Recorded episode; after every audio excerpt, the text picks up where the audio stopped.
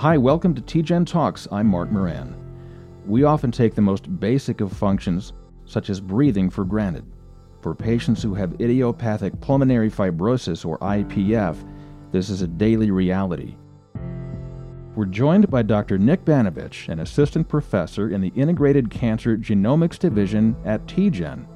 Dr. Banovich, welcome. Thanks for being here. Thank you. What is idiopathic pulmonary fibrosis? Idiopathic pulmonary fibrosis is a specific form of fibrotic lung disease. And fibrotic lung diseases are a non cancerous type of lung disease where your lung tissue and, and in particular the space in between the air sacs in your lungs, which is called the interstitium, starts to become slowly replaced by fibrotic tissue, which effectively means it starts to become a scar. And what this means for the lung is that it loses its ability to expand and contract normally how you would like your lung to work. And it inhibits the ability of oxygen to get from your lungs to your blood. And so the way it's described often is that um, people who get diagnosed with this towards the end of the disease, it's described often like they're trying to breathe through one of those very small coffee straws. Um, you just can't get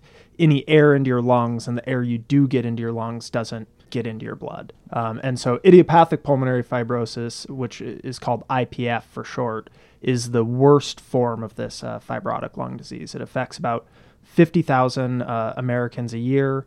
It mostly affects people who are over the age of 50. And, and similar to a cancer, the, the outcome is pretty grim. So, most people, by, from the time of diagnosis, either get a lung transplant or pass away within five years. So, fibrosis or fibrotic means a scar. What does the idiopathic part of it mean? Idiopathic literally means of unknown origin. And so, idiopathic pulmonary fibrosis is a type of pulmonary fibrosis where we really know very little about the mechanisms that are driving the disease. So, you just wind up with it? You just wind up with it. There's probably some genetic risk, um, which is uh, why I have an interest in it. And there's also probably an environmental component. And so, we know, for example, that 60% of the people who get IPF are smokers, but this stands in contrast to something like lung disease, where you know over 90% of the people who who have lung cancer um, are smokers. How many people in the U.S. have been diagnosed with this? So it's about 50,000 people a year diagnosed with with IPF. What about regular pulmonary fibrosis? IPF, while it's the most severe form of pulmonary fibrosis, only actually accounts for about 20% of cases. And so um, while it's the most severe, it's the sort of most common single class of pulmonary fibrosis, but it accounts for a small percent of the total number of people who are getting one of these fibrotic lung diseases. Um, my research really is aimed at finding the commonalities between these uh, different forms of pulmonary fibrosis, as well as sort of the specific mechanisms that are driving this one really bad form. So, while the one really bad form is very severe, um, it is where most of the research is. So there are some drugs that have been developed, and while they're not very effective, if you're one of the 80% of people who have a different type of pulmonary fibrosis, there's really nothing out there for you except for a lung transplant. And we are talking about people who are 50, 60, 70, 80 years old. A lung transplant is just an incredibly invasive and extensive surgery. I mean, this is a surgery that has high risk for people at any age and health demographic. But when you're talking about people who are, you know, greater than 50 years old, you know, having literally your entire lungs removed and a new set put in. It's it's it's a really traumatic procedure and and we'd like to find ways to develop medicine that could stop this disease before you got to that point. I was going to ask, but it doesn't sound like it. There isn't much of a treatment program outside of a lung transplant. Yeah, so there, there's really not. There's a couple of drugs that are on the market, and, and they have some very marginal benefit, um, but they've not been shown to really um, improve the lung function or even really decrease or, or, or increase the amount of time um, between diagnosis and, and lung transplant. And most of them, also have some pretty extreme side effects that many people ultimately have to go off of the drugs because the, the side effects are too intense. What got you interested in studying this? This is one of these situations that, that happens sometimes uh, in life that is really serendipitous.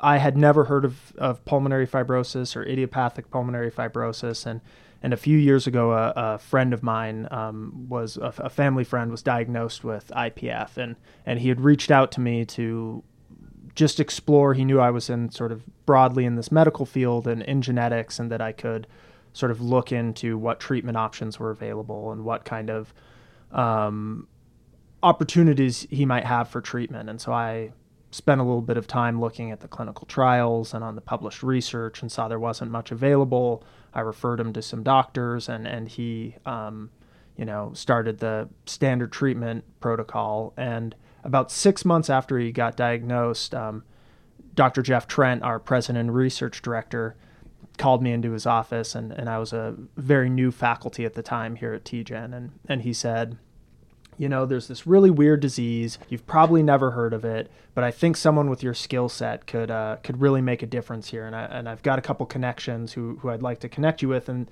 it's this disease called idiopathic pulmonary fibrosis. And um, through this serendipitous uh, series of events, I got connected with a, a collaborator at Vanderbilt University um, who was a real expert in the genetic component of, of IPF. And me and him started working together, and we've now built a whole research program around uh, studying this disease. How's your study working specifically? What are you looking at? I'm interested in understanding how molecular changes within um, uh, within the cell can drive this disease. And so we use a new technology, which is called single cell RNA sequencing. And so I don't want you to have to dig too deep back into your basic biology knowledge here, but we look at changes with the amount that a gene is turned on or off within individual cells across thousands of cells um, in parallel. And so what this lets us do is if you imagine your lung, we like to think of these things as like an organ, right? Like it's this one thing. And that's that's kind of how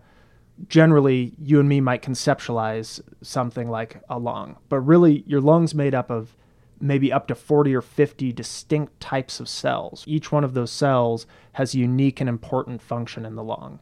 And so what we can do with this technology is look at the changes within these individual different types of cells and really pinpoint the cell types that are underlying this disease. And so what's happened sort of traditionally is we take a chunk of tissue from an organ and we would pull out all the molecules of that in one big aggregate that would include all 40 or 50 of those different cell types. And it's very difficult to understand what's happening at this sort of higher resolution, and we're missing a lot of information that um, we think is really important for the disease. Already, our study, which is really just in its early early stages, we've identified new cell populations and new cell types that we think are specific to the diseased lung that appear to have um, really important implications for disease. So important that some of the um, some of the things that are being turned on in these uh, in these new cell types that we've discovered are really contributing to the uh, fibrotic process in the lung.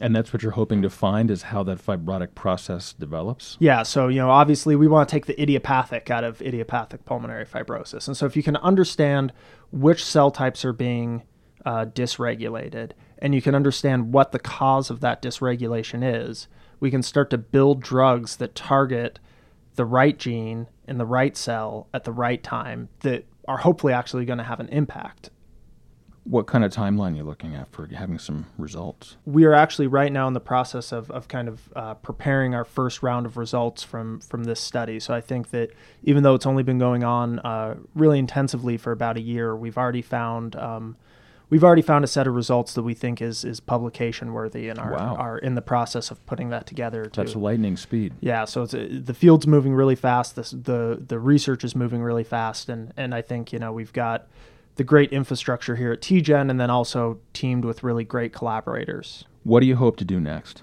My research is uh, is kind of a two pronged approach, right? And so the first prong, which is where we are right now, is is a discovery phase. We're trying to identify things that we think are interesting, and the second prong, where we're starting to move, is then go in and validate those findings in a more functional way to be sure that what we've discovered really holds true when we put it to the you know more rigorous testing that we can do with some of these validations, and then see if any of those, uh, any of that functional follow up can lead to some sort of druggable targets. best of luck to you, Dr. Nick Banovich. Really important research going on here at TGen. Thanks for being here today. Hey, thank you. Dr. Nick Banovich is an assistant professor in the Integrated Cancer Genomics Division at TGen. He's focused on idiopathic pulmonary fibrosis. To hear more, go to tgen.org. TGen is an affiliate of City of Hope. Thanks for listening to TGen Talks. I'm Mark Moran.